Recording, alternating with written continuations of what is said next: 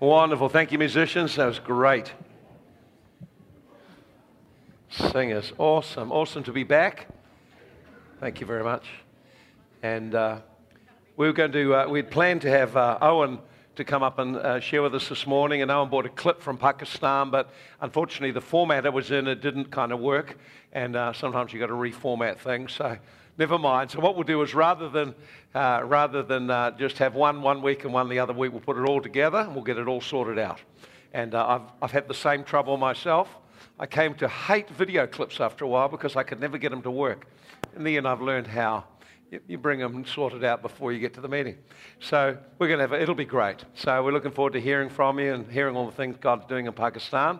But we're going to hear from China today. We're going to hear from Kalinda. Uh, Kalinda, as you know, Kalinda and Doug in, and their family are in China. Those of you haven't met them, they were pastors on staff. They've gone up and uh, they're working there in the underground church. Kalinda's also working among uh, people who have been caught into prostitution.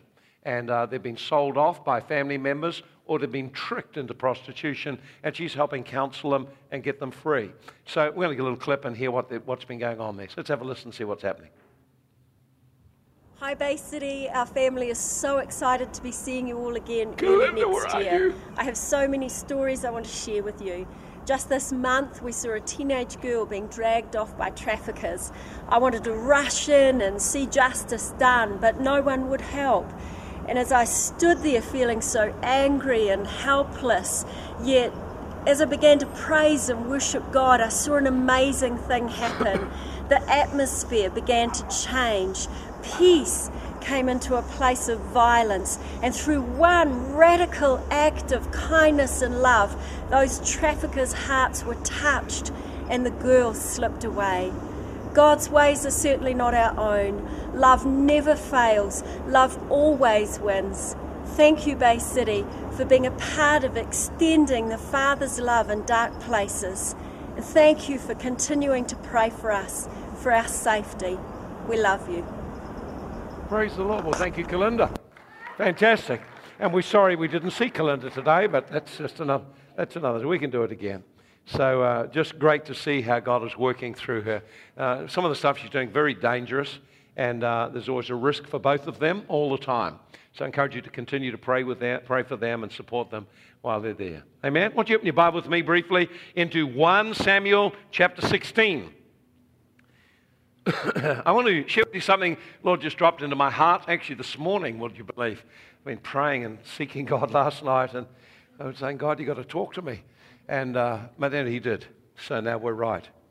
And uh, always a bit worried if I don't have God speak to me fresh. And uh, I want to share with you just out of three passages. Here's the first scripture. I've got two other scriptures I want to look at uh, briefly. And uh, the message I want to speak on is one thing is needed. One thing is needed. And uh, in uh, 1 Samuel chapter 16. Now the Lord said to Samuel, How long will you mourn for Saul? Sing, I've rejected him from raising, reigning over Israel. Fill your horn with oil and go. That word, go. Fill your horn with oil, go. I'm sending you to Jesse the Bethlehemite, for I've provided myself a king among his sons. Now, I know there's many ways we could uh, interpret this or look at it. I want to just raise it from this perspective today. I want to just let us begin to just see from uh, the heart of God what worked yesterday isn't necessarily going to work in the future. Uh, Saul was once anointed by God. Saul was once mightily used by God. Saul carried the presence of God. Saul's heart had changed. Saul was quite a gifted person. Saul arose for a season in Israel's history, but he would not flow with what was the heart of God. This has always been a difficulty for the church over centuries is tuning into what God is saying now and moving with what God is saying now. We cannot live in our past experience. We can't live in our past victories. We can't live in our past breakthroughs. We have to be current in our relationship with God. And what God is saying is, He said, I don't want you to mourn over or stay attached to what I used to work on. I hear people and they, they talk about uh, great experiences they had years ago, and we've had some great years of revival and all kinds of things have happened over the years. We can't look back and say how great that was and how wonderful wish we could have that back. We actually got to continue to look forward and say, God, what are the new things you want to bring us into? What are the fresh things your Spirit is on? What are you speaking to us about in this day and this hour?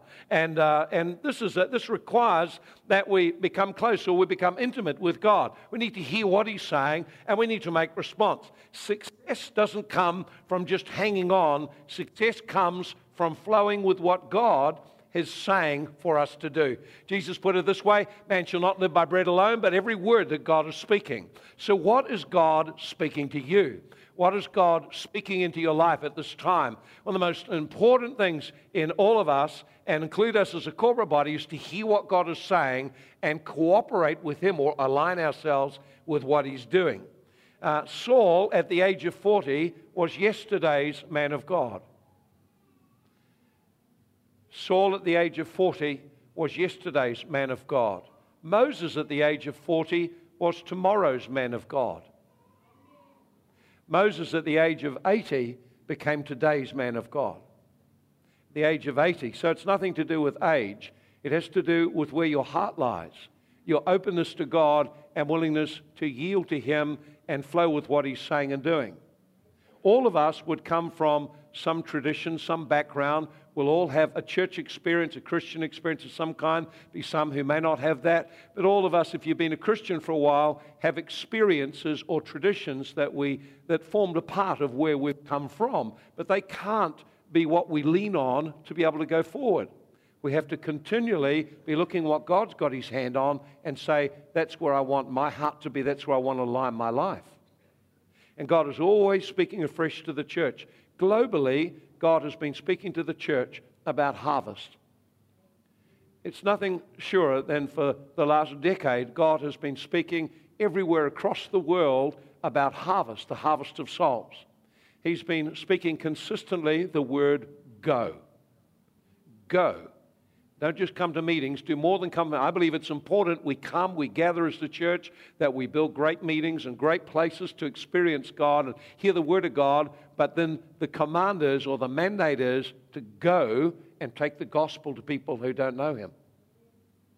You know, if you ever think about Jesus' first uh, message that He spoke, it started off in a church meeting, and if you follow through that message, you'll find they started off saying, This is wonderful. Wasn't it glorious? He was speaking about the, the anointing. The Spirit of the Lord is upon me. The Holy Ghost has anointed me. They all said, Oh, this is wonderful. But by the time he'd finished, they were in a fury and wanted to kill him. And why was that? Why did the crowd that loved him when he spoke of the anointing then become furious? Why did they suddenly change? Here's why they changed because Jesus revealed that God's heart is for the world, not just for Israel. And when they spoke that, when Jesus spoke that, they became furious. And he reminded them, because they thought they were the privileged people, he reminded them that there was a day in Israel's life when the only leper that got healed was outside of Israel. There was a day in Israel's history when the only poor person that got a miracle, the widow, was outside of Israel. He reminded them that God is not limited to the group that say, We're the people of God. And that applies to a nation, it applies to a church, it applies to us. God is not limited, God is not restricted. The moment we think we're the only thing and that God is with us and that God works through us and we're the people of God and we're special, the moment we start to think that way, we begin to lose what makes us the people of God. God is never to be contained. He's never going to be contained to any one of us. He'll never be contained within one church. God's heart is for the world. He's for our community. He's for Napier, Taradale, Hastings. He's for Flaxmere. He's for Havelock. God has got a heart for these people, and God is desiring that they be touched. I want you to have a look in, in, uh, in Luke chapter 10. And I want to just draw a lesson from the life of Mary and Martha. And I want to just show you something that's it's quite fresh to me, the, and uh, just the, the emphasis that the Holy Ghost gave just as I was speaking today, just waiting on Him. And it says, verse 38. Now, you'll know the story. Both these stories you're going to know very well. But I want to connect the two stories together because there's something that turns up in both stories. Uh, there's something that turns up in both stories. There are two things, actually. Let's have a look at it. The first story is this uh, in, in uh, Luke chapter 10, verse 38. It came to pass as he entered a certain village, a certain woman named Martha welcomed Jesus into a house. So Martha had a house, she made Jesus welcome. She also had a sister called Mary, notice this, who also, that means she welcomed Jesus into a house, but she did something different as well. So both Mary and Martha made Jesus incredibly welcome, but Mary did one other thing also. She sat at Jesus' feet and she heard his word. She listened to what Jesus was teaching and having to say. And it says, But Martha was very distracted or burdened with serving, much serving, not little serving. She was a real into it, serving. And she approached him and said, Lord, don't you care? My sister had left me to serve alone. Tell her to help me. Jesus said, Martha, Martha, you're worried and troubled about many things, but one thing is needed. Mary's chosen the good part, it'll not be taken away us. So notice, first of all, that one, uh, both of them received Jesus. They made Jesus very, very welcome. So they picture for us of believers who open their heart to Jesus Christ, receive Jesus, make Jesus welcome in our life. But Mary did something different. She came and she intentionally sat at Jesus' feet. Sitting at Jesus' feet, Notice where she sat. She sat at the feet of Jesus. She sat at Jesus' feet. It was in the position of a disciple, a learner. She positioned herself to learn. I found some people love to come to meetings, but they don't want to learn. It's another thing to learn. To learn means you apply what you learn to your life. Biblical learning is always uh, has something to do with how we live. Uh, in, when I went to university, I had to memorize a tremendous amount of stuff. I had to learn a lot of things. But that's not biblical learning because I had no application for it. I came out of, uh, out of university, I really couldn't do anything much with what I had learned. That's not biblical learning. Biblical learning is where what we hear, we put into practice in our life, and our life begins to change. You know, biblical learning, you know what you're living out. The rest is all head knowledge. And so in the West, our education systems turn towards, uh, over many years, turn, and the church has done the same thing, turn towards teaching, turn towards uh, mental assent to truth. But God's plan is that actually it's worked out in our life. So Mary sat at a place at Jesus' feet, and what she had in her heart was a hunger to be taught, a hunger for revelation, a hunger to hear personally. You can go on the internet and draw down messages. You can come to church and draw down messages. But you need to hear God personally. The heart of a relationship is listening. If we don't, the big breakdown that comes in relationships with marriage, family, or in church, wherever it is, it always comes about, uh, and there's a whole number of reasons for it, but one consistent thing is not listening. Just not listening long enough to find the heart of the person, jumping to assumptions and shutting the person off, and we don't really know what is going on in their heart. That's one of the main reasons relationships break down. We haven't developed the skill of listening till we find what's in the heart of the person. All hearing is connected to the heart. You can learn listening skills, but it's only if we have a heart, a desire to connect and really understand where this person's coming from that we really build bridges of communication. That requires that you listen hard and ask questions until you've got it clear. Mary heard his word. Here's the interesting thing Jesus said. He said, uh, and, and hearing his word means that there was a desire for intimacy and a willingness to do what he said. So she had a desire to hear what Jesus was saying. Not what he said a week ago, not what he said a year ago, but what is he saying today, right now? And she sat there with a hunger not only to hear what Jesus had to say, but to tap into the flow of listening to him and responding to him. So, hearing always has to do with the heart and our desire for intimacy. It also has our willingness to respond to what we hear by doing it. And so you notice here, she applied herself. In, uh, it's interesting that in Revelations 2 7, uh, now the Spirit is speaking to the church. And this is what he says. He said, He that has an ear to hear what the Spirit says to the church. Now that's an interesting thing, isn't it? Implying lots of people are in church but don't have an ear to hear what God is saying. Church is not about just meetings, it's about a vital, dynamic relationship with Jesus. And the core of that is that we are hearing from him, receiving revelation from him. In Mark chapter 4, I think verse 24, Jesus said, To him that has ears to hear or a heart to hear, he said, more will be given. So when we have a hunger to hear and we are listening and responding to what God is saying, God just keeps giving you more. But if you don't respond, here's the downside if we listen to messages and apply nothing, then we become deaf. What does that mean? It means you're walking as a Christian, but you're not hearing anything that God is saying. A terrible position to be in. In uh, Hebrews 5, it talked about people, these are Hebrew Christians, these are Hebrews, so they knew the Hebrew culture, they knew everything about the Hebrew background, and they had quite some experience. He said, You are dull of hearing your hearing is going. And he said, Here's why your hearing is going because you haven't exercised, you haven't actually applied yourself to do what God says to do. It's only in the doing that you actually grow in your hearing. You can get a message or get a prophetic word from God. Here's the interesting thing about learning how to flow in the gifts of the Spirit. All the gifts of the Spirit flow off one thing hearing. And not only hearing, but actually stepping out to act. So if you want to get a prophetic word, God will only give you a seed, yet that seed could change someone's life. But for it to change someone's life, you've got to take the little bit you've got and start to step out the step of faith, walking out like it. And as you walk out, God gives you more. That's the whole realm of the Spirit operates that way. There, Jesus said the kingdom operates like a seed. So so's the seed.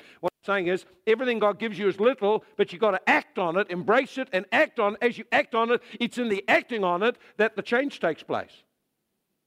You can wait, go to, you know, I've seen people go to Bible school, they come back unchanged.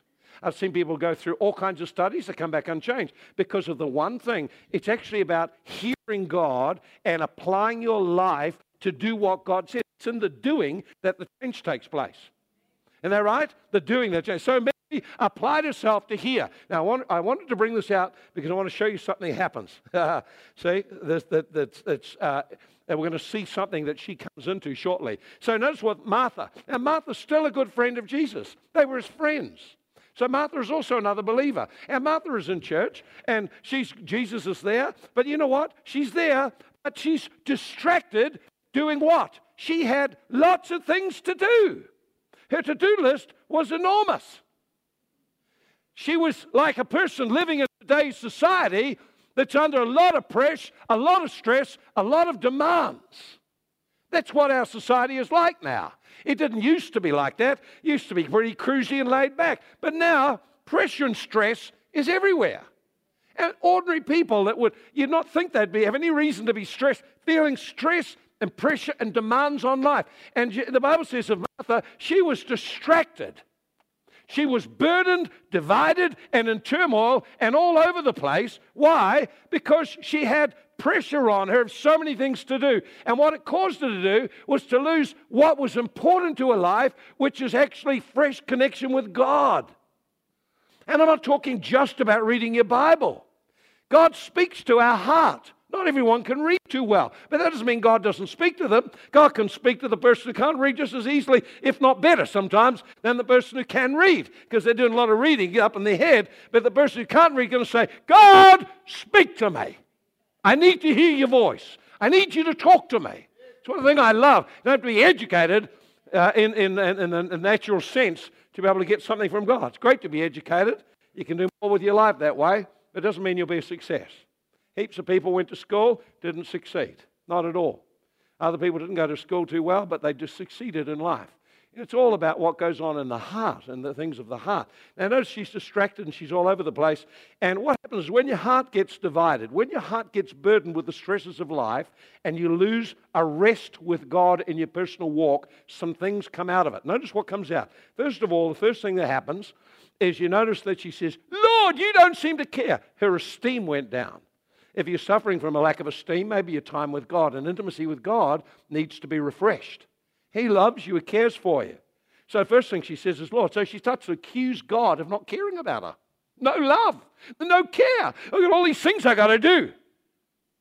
The second thing you notice, she says, she said, uh, Don't you care, my sister? Now, the sister's actually got a name. She doesn't use the name, so she's quite resentful. My sister, my sister, she doesn't care about me. She left me to serve alone. Sister hadn't left her, she just made another choice. She just made a different choice.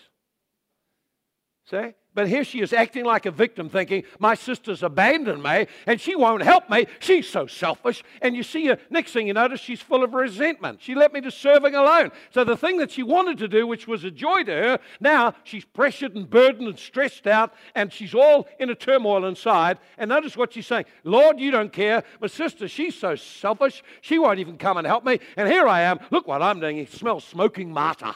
I'm serving alone. I'm the only one. Elijah got the same problem, serving alone. No, he wasn't. God said, No, no, no, there's heaps of people. 7,000 of them haven't bowed to Baal. So this is a distorted view of life. And now notice what she ends up doing. Lord, you make that sister, you make her come and help me. This nonsense? Trying to manipulate God to get her world sorted out. You know, people go there. When you lose connection with God, you'll end up having problems with people and with carrying the weight of life. You'll end up burdened and weary. Jesus you don't have to be burdened and weary. Come and get your center sorted out. Get the center of your life sorted out. Anxiety is a sure sign that you have got priorities wrong somewhere in your life. So Jesus, notice the thing that Jesus said. Jesus said several things. First thing I think good to hear is he didn't get manipulated. You know, you can't make Jesus do anything. Isn't that weird? You can't make God do anything. It's, I know it's hard to, it's a bitter pill to swallow that one. that nothing you do can make God do anything. You can pray, you can fast, you can declare, you can plead, you can yell. It won't make him do anything. Actually, God is not our servant. Hello? It's not about you. There's something bigger here. We're the servants of God. And so the first thing is Jesus won't be manipulated. Second thing you notice is he refuses to deal with the issue. The issue is simply this there's 12 or 13 people with Jesus. There's a lot of work to be done preparing a meal, and here she is trying to get the meal already alone. He ignores the issue altogether. He do, notice what he does. He addresses the heart. And you know, you may have lots of problems in your life, but at the end, Jesus will go for the heart every time. Once you've got the heart sorted out, you'll sort the problem out. And if you read the story, he never did a thing to solve the problem. Not one thing to solve the problem. What he did was he changed or confronted the person's heart in the midst of their problem. That's how God works, confronts the heart. He said, Martha, Martha. In other words, he affirmed a value. I love you. But then he puts his finger on it. You are uptight and troubled and in turmoil. You're like a, a sea that's tossed around by the waves. You are out of control. That's what virtually what he's saying. So next time you get all stressed out, you are out of control. That's what's going on. You're out of control.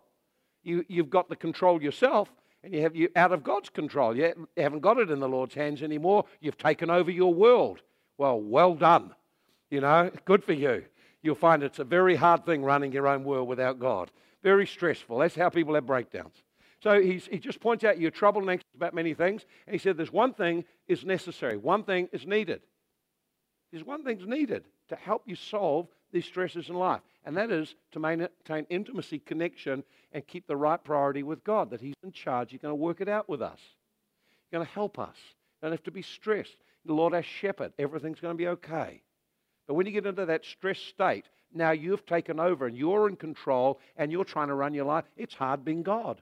It really is hard especially when you're God to your marriage and your family and everyone around you, and you've got to have all the answers. It's really hard.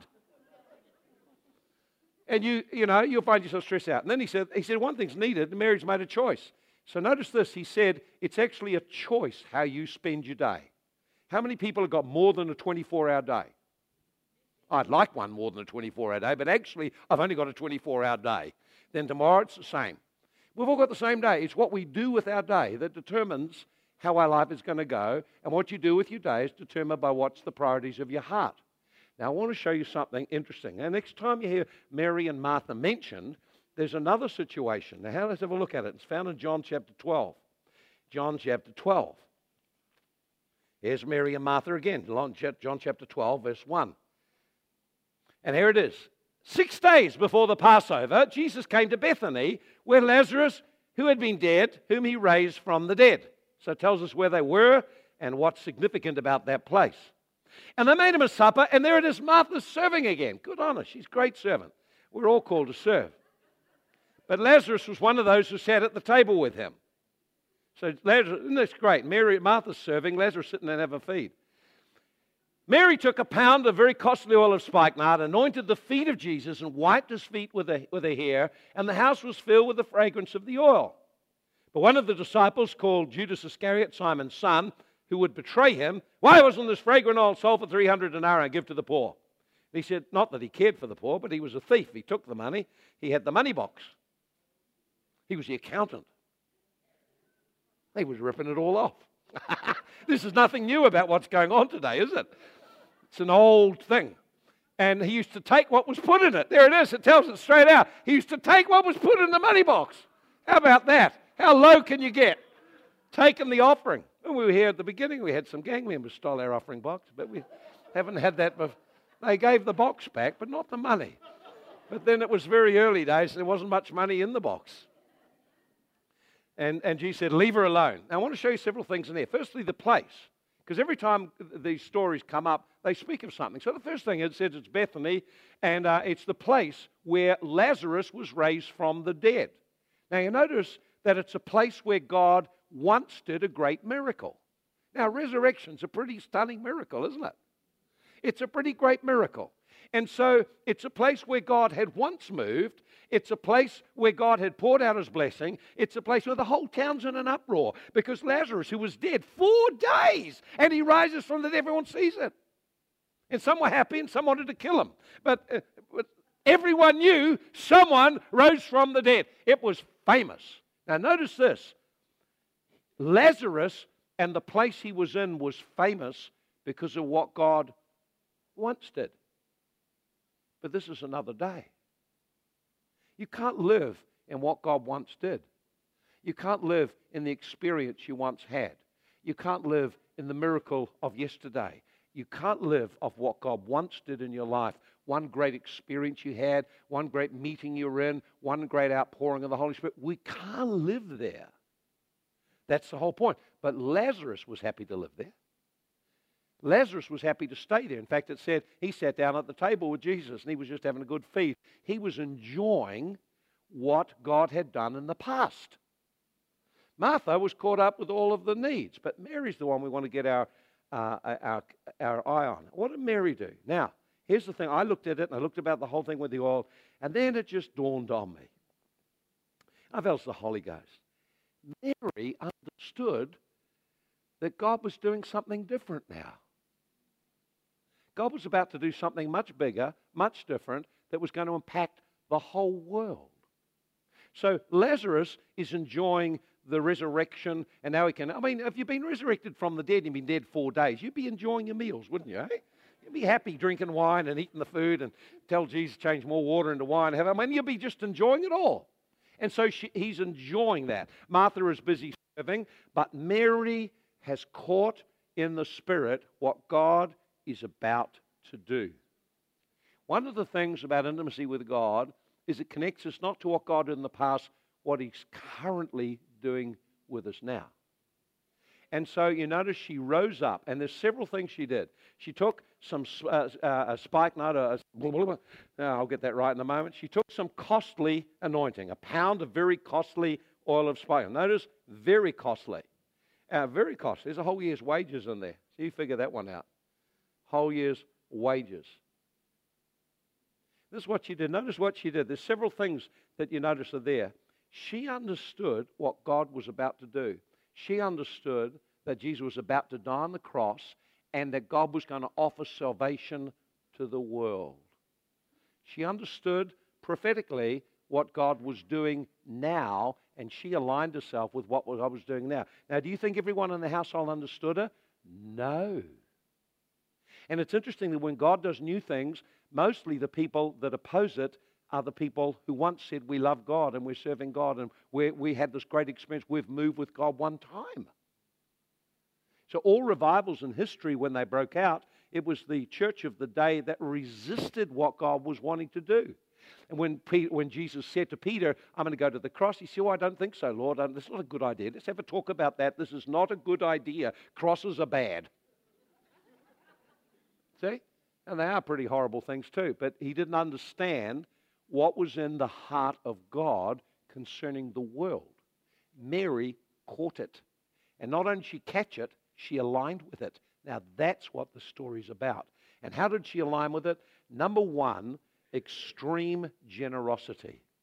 That's nearly a whole year's wage. I don't know where she got all that kind of money. We're talking thousands and thousands of dollars tied up in that bottle of ointment, and she took it and gave it and made it available to the Lord. She caught the spirit of the cross. She caught the spirit of what Jesus about to do, and she responded in three ways. Number one, she responded with great generosity. She took what was very precious to herself and she made it available to the Lord. That, that, that word oil often refers to the anointing of the Holy Spirit. Listen, you only carry the anointing of the Holy Ghost and the fragrance of the Spirit of God if you've spent time in prayer and if you learn to obey God and deal with the issues of your heart. Bible says, don't grieve the Holy Spirit by letting bitterness get in your heart. Yet all over New Zealand, there are so many people with bitterness in their heart, sitting in churches.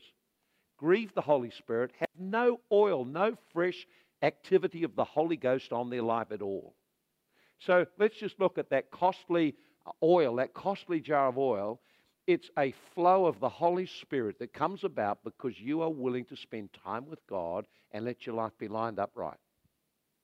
I have gone all over the world. I found this a lot of places where people have very little oil, very little flow of the Spirit of God. And you can't rest on what the pastor has. You've got what you've got.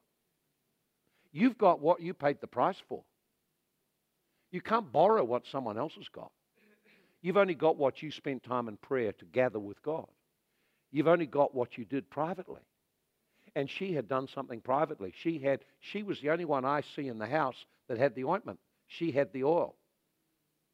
And there she is. So the first thing is great generosity. She responds to what God's doing with extreme generosity. Second thing she does, she responds with great humility. Notice what she did. She knelt down at Jesus' feet. We'll get to that in a moment. She knelt at the feet. Well, here, his feet here. Now, you got the only way you can get down to someone's feet, you've got to actually kneel and bow down and you can't get any lower than that. It's as low as you can go to touch someone's feet and minister to someone's feet. Now, Jesus may have been reclining, but either way, it doesn't really matter. She actually had to bend right down, bow right down to connect with his feet. And notice what she did. She took her hair, must have been long hair. The Bible says the hair is the glory of a woman. She, she poured the oil on his feet, and then she took her hair and she wiped his feet now, if you ever, woman, you'd understand if you've got sticky tacky oil and you wipe your hair in it and the feet are dirty, what is going to happen to the hair? It is going to look absolutely dreadful. Tacky, matted, full of the dirt, perhaps it was on his feet. And even if there's no dirt, if they'd washed the feet, just the very fact that you wipe someone's feet with your hair when the feet's all covered with oil, that leaves your hair matted, tacky. It certainly doesn't leave you looking good. Here's the thing humility is not concerned about appearances. Humility is not concerned about how you look before people, image before people. It's concerned about a genuine, authentic heart to care for people. And this is what God's looking for in this move of the Spirit. Looking for people who've got a servant heart. Jesus himself washed feet. And he said, I've done the lowliest of job. You guys ought to be able to do the same because I'm the one who set the example. Mary was the only one I see in the Bible that got even anywhere near catching that and doing it. No record of the disciples doing it, but there's a record that Mary did this. So, humility. When it talks about the feet of Jesus, how do we do this to the feet of Jesus? Very, very simple. Jesus said in Matthew 25, whenever you serve or meet the needs of someone, then you are ministering to him. Jesus said, they said, well, you know, when do we see you naked? When do we see you poor? When do we see you in prison? When do we see you with all these conditions? He said, when you did it to the least of my brethren, you did it to me. So he established a principle a principle that sets aside the genuine from the fake. The genuine serve, the fake look good. The genuine serve. Sheep's, goats. He said, How you distinguish the sheep from the goat is serving. Serving. Serving. Serving. Serving is the principle of the kingdom. Father served the Son, the Son served the Father, Holy Ghost served the, the Son. Serving is a part of the kingdom of God. Greatness is all due to serving. And yet, we live in a culture that's all about me getting ahead and getting what I need. You don't find that in Mary. She caught the whole spirit of what she's about to do. Jesus is about to extend an invitation to people from every generation and every nation to come into the blessings of the kingdom of God. And to do that, he has to be generous and pour out his life. He has to be humble and become as a servant. And he has to do it with love, because without love, there's absolutely no value in it. So, three qualities she displayed as she did this mighty act love that sacrifices, generosity that just is abundant in giving, and humility just serves and meets people. Here's the interesting thing. So she did this. She caught sight of what God is about to do for the world. And she aligned herself with what God is about to do to the world. Right now, the Spirit of God speaks everywhere globally about reaching the lost, about winning souls for Christ. Notice what happens is when she did this, one person's action and the fragrance, the anointing, couldn't be hid. There's something about doing kindness to people. There's something about generosity to people. There's something about serving people, meeting needs, that brings a fragrance of God's presence there. See, many people come to church, but it's not necessarily that they bring anything with them. But when you've given yourself to serving God, when you've opened your heart to be, show kindness, to show love, to minister, and you're doing it under the directing of the Holy Ghost, you carry fragrance around your life. There's something different about you. A person who's not selfish, they're generous. The, uh, you, you think about this generosity. Person who's mean spirited, they carry something that you can smell when you get near them. It freezes money like that person who's generous and got a generous heart, I notice they have a generous personality most time too, that they're actually generous in every aspect of their life. You can feel it and taste it. It touches everything they do. A person's got humility, there's no ego, they're not trying to project themselves, not trying to look good, not trying to make a name for themselves. They just genuinely actually want to care and help. You know there's a fragrance around that. There's a sweetness around that. It's always unmistakable. And a person whose heart is motivated by love and actually is willing to sacrifice, that kind of person, you always notice them. There's something they carry in their life that is precious. It's absolutely precious. It's costly. It's beyond value. Now, here's the thing I want you to notice too. Mary caught sight of what was God, God was doing and aligned with him. What was he doing? He's making his heart known. He's going to give his life for the world. She aligned with it. Notice in the two stories, something happened in both stories the one person doing the right thing provoked something in someone else. Mary, spending time in intimacy with Jesus and listening to his word, provoked a response in the person who does not go for intimacy and just wants to be busy, busy, busy. And Jesus corrected Martha and endorsed Mary. Now, same thing happens again. Mary is now extravagantly pouring out of herself. And notice what happens? Judas steps up this time. And Judas is now complaining of this extravagant waste. Do you think it's because he cares about the poor? He doesn't care about the poor at all. It's just hypocrisy. Actually, what he showed up was hypocrisy. He showed up his, uh, his bitterness in his heart. He was a thief. He just wanted to take for himself. And notice what happens? He fronts up and says it shouldn't have been done like this. He's, he's just a hypocrite. He's pointing. You know what he's doing? He's pointing the finger at someone else's generosity.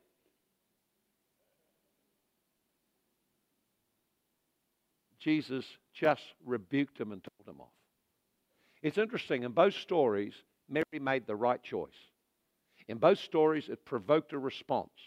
I wonder in those stories where you are at. I wonder where you are. I wonder whether you're living out of yesterday's experience and it's been a long time since you've caught the heart of God is to go to the lost people, to reach out to lost people, to share the gospel with them, to show kindness with them, to show abundance to them. See, this is the spirit we're trying to build in the church. It's why we send people into different nations. It cost us a lot to send people up to China. It cost us a lot to send people into Pakistan. It's been a sacrifice for us, but that's because we're catching the heart of God. This is his heart. You know what it cost him? It cost him, he sent his only son from heaven into the earth because he loves people. That's great generosity. It's unbelievable humility. And it's certainly the greatest demonstration of sacrificial love you'll ever see. I want to align with heaven's agenda. I want to align with what God is saying. I want us as a church to align with what God is saying.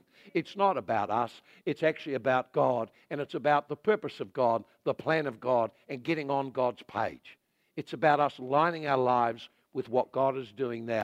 I'm excited about what we're doing. I'm excited about what we're doing in nations. I'm excited that we have people go most weeks to the prison. I'm excited we have people go out from here and onto the streets and preach the gospel. People going into schools to preach the gospel. I'm excited about those things. I just pray that we would catch the spirit of what God is doing and say, God, here am I, and I'll take my life and pour it out. I'll begin to listen and align with what you're saying I could do. No one told her she had to do that. She found out what she could do. God wants you to hear what you can do. I wonder what you could do to take Christ to people. Let me share with you one story. There was a woman in a church in, in America. Can't remember quite where it is now, but the pastor told me the story. And uh, she had this really big desire for God to work with her and to use her. And uh, she had very little giftings or skill, but she was a hairdresser. And so, anyway, she just started to pray. And God just spoke into her heart, dropped in her heart, I want you to go walk around the city. She began to walk around the city praying. And she came to one area and she noticed there was a strip club there. In fact, she was a street, there were several strip clubs. And God dropped an idea into her heart. And she went and knocked on the door and she said, I wonder if I could uh, just have a little bit of your time. She spoke to the manager of the place. He said, Listen, he said, I know you've, she said, I know you've got these girls that go there and they perform 10 o'clock on whatever nights and so on. She said, What I'd love to do is to come down uh, uh, a little earlier in the evening and I'd like to use my gift to just bless them so they look beautiful when they get up. I'd like to do their hair. And the guy was shocked, as you could imagine, just like most Christians would be shocked. He said, We're shocked for a different reason. We're shocked that anyone would think of doing a thing like a Christian. Oh, we become like Judas. Hiding and covering, actually, we're too miserable to do that. See, it's, it's a terrible thing when you start to judge people who are generous. Give me the generous person every time. If a person's generous, God will sort them out on the way. If they're mean, that's a real hard one to overcome because it goes right through to the bone.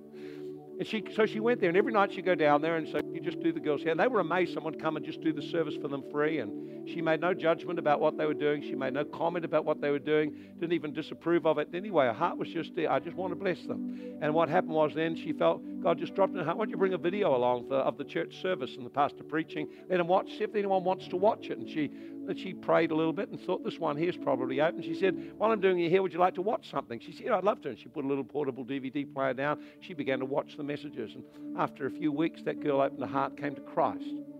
Next thing you know, another one came. They all came to Christ. Not good for business, of course, because they had a bit of a change of heart once they come to Christ. They want to be doing such things. But there was quite a period when she is just being generous and serving sacrificially giving, and God started to touch hearts. Hearts that felt no agenda, felt the fragrance of something they'd never felt before that someone loved them. It touched the hearts. People can tell and smell the genuine, they can also smell the fake. It'd be amazing if we found ways that God could use us to reach some people around us we may be the only way that God will ever connect with them. Wouldn't it be great to just begin to pray and say, God, how would you use me? You have to wait for permission. God's given you permission. He said, go. Find out a way that you could touch. There's some of you here doing that already. I know people here are looking after orphans and widows and helping all kinds of ways, but we just need to be much bigger in our heart as a church, individually and corporately. Why don't we just close our eyes right now? Father, oh, I just feel His presence. Tremendous love that God has for people.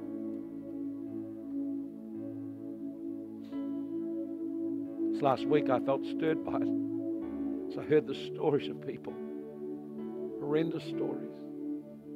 People just needing someone to love them and help them find a Savior.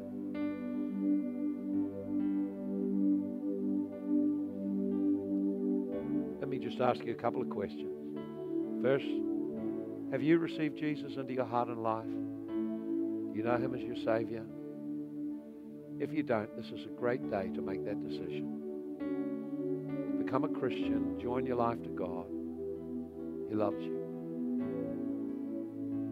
If you're a person here today and you realize you're a bit like Martha, you got so busy that you've lost your way with God. The Lord doesn't condemn you or judge you. He said, I didn't come to judge anyone, I come to save people. Two don't go together.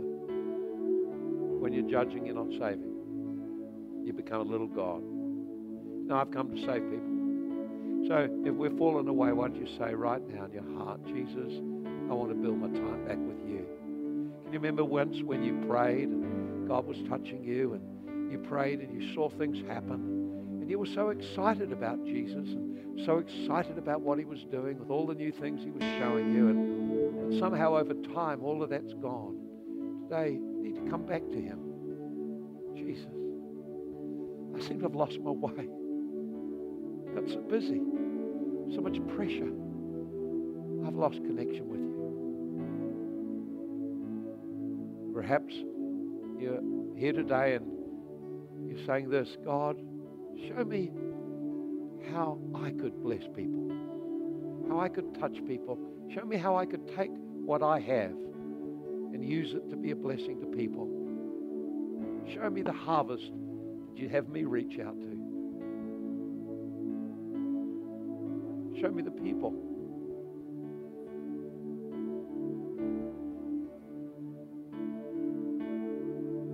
See, it can be such a simple thing. Most of us have been in church a while, you think everything is all big and complicated and it's about ministry and platform and stuff.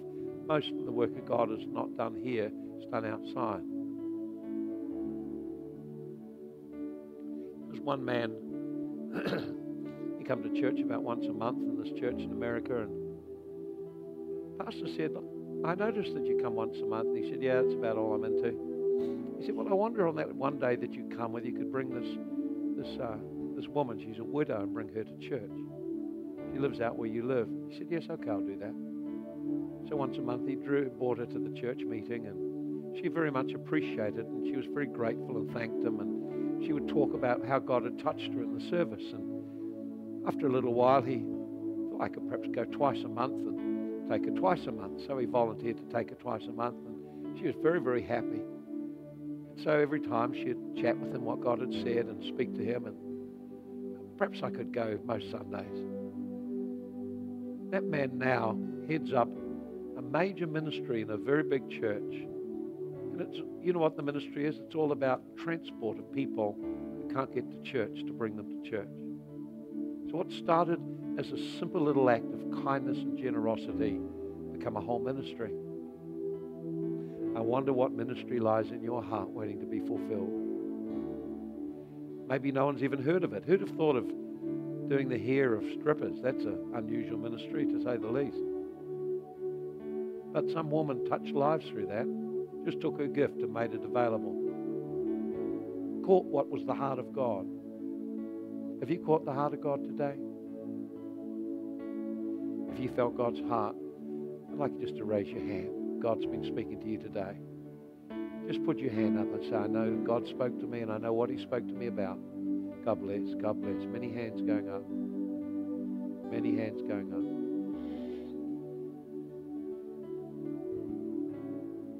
If God didn't speak, you didn't hear God speak, ask yourself this question. I wonder when the last time was that I actually heard God clearly speak to me about something. And If that's quite a while ago, you need to put things right with the Lord and start to build that relationship right now.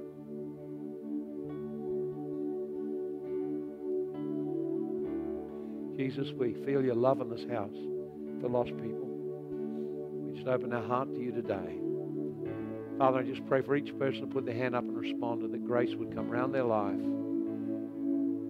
We produce people like Mary, catch the heart of God, align with the heart of God, become generous, humble, and loving, and make an impact. We want to live a life that doesn't conform to what's around us. We want to live a life that brings to the light what's around us.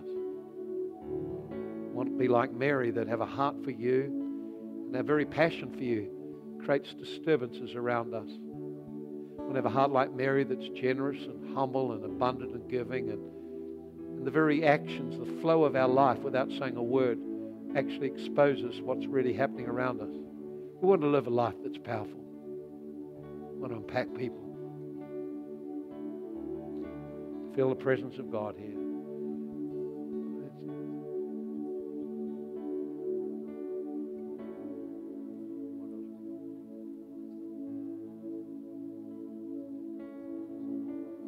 Why don't we just stand now? Just going to flow into that song, Jesus, Beautiful Savior. Don't forget to come back tonight and uh, only be one hour service. We go watch the, watch the uh, game. It can be great. We're going to win. We're already winners. I had someone from Australia send me a text. How's it going on New Zealand? I sent them back this. We're winning. Come on, why don't we just flow? Let's lift our hands, sing that song. Jesus, beautiful Savior. You're here today and don't know Jesus. We'd love to pray with you. Why don't you come up and I'd love to speak with you and just pray with you today. You don't know Jesus? Why don't you make your way to the front?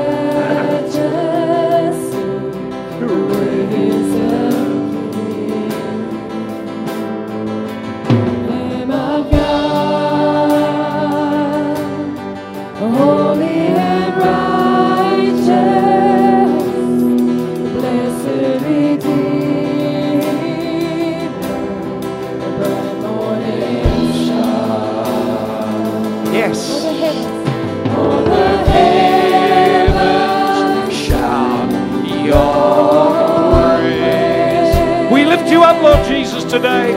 Thank you for your grace, for your love, for your care for us.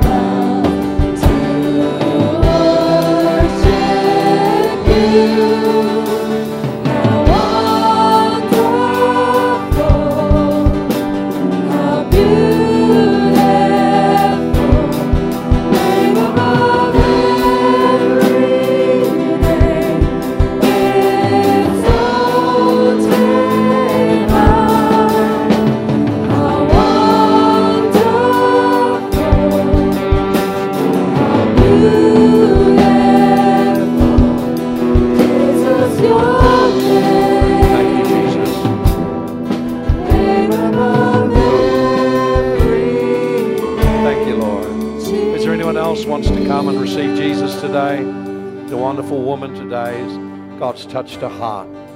She's come forward to receive Jesus. Maybe someone else. I'll just give a moment if there's anyone else ready to receive Jesus. If you brought a friend with you doesn't know Jesus, ask them to come forward and uh, say, I'll come forward with you if you'd like to go forward. Is there anyone else? Just give one more moment.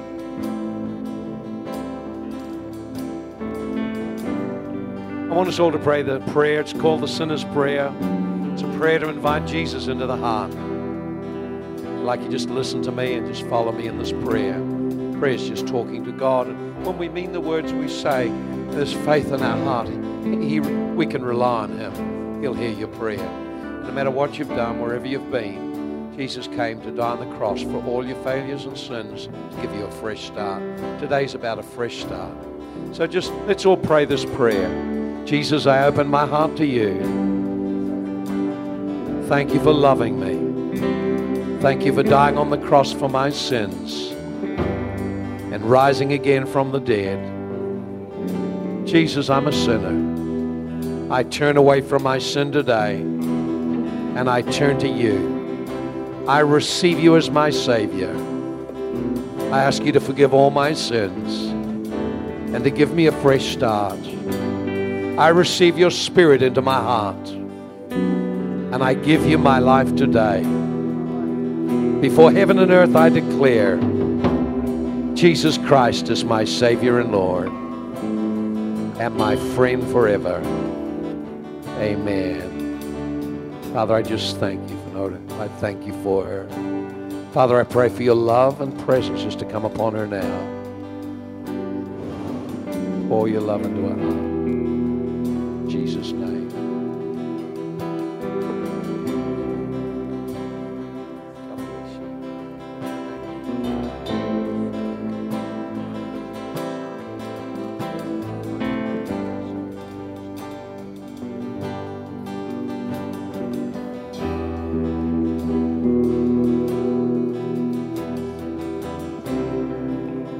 Wonderful. We have two people have come to know Jesus today. Isn't that wonderful?